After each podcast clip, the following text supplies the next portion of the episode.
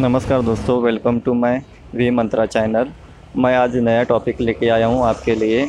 आखिर मुकेश अंबानी के दिमाग में कैसे आया था जियो का प्लान उसके पीछे कारण क्या था? रिलायंस जियो के आने के बाद से टेलीकॉम मार्केट की पूरी तस्वीर बदल गई है। डाटा सस्ता हो गया कॉलिंग भी फ्री हो गई। कई यूज़र्स के मन में ये सवाल भी है कि आखिर जियो को शुरू करने का आइडिया अंबानी फैमिली में से किसका था? इसका खुलासा खुद मुकेश अंबानी ने एक इवेंट में किया है। हम बता रहे हैं आखिर जियो को शुरू करने का प्लान कैसे उनके मन में आया।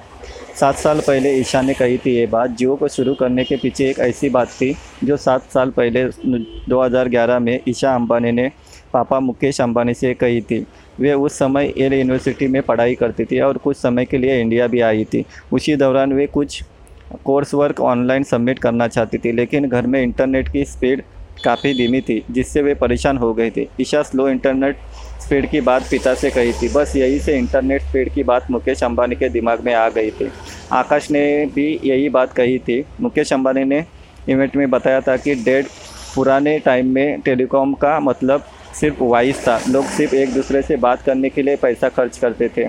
लेकिन आज के नए वर्ल्ड में सब कुछ डिजिटल है। इस, इसमें बातों के अलावा और भी कुछ सारे काम इंटरनेट से किए जा सकते हैं। अंबानी का मानना है कि 2019 तक 4G नेटवर्क के मामले में इंडिया लीडर होगा। वही 2028 तक इंडिया दुनिया की तीसरी सबसे बड़ी इकोनॉमी बन जाएगी। बस इसके पीछे यही कहानी थी।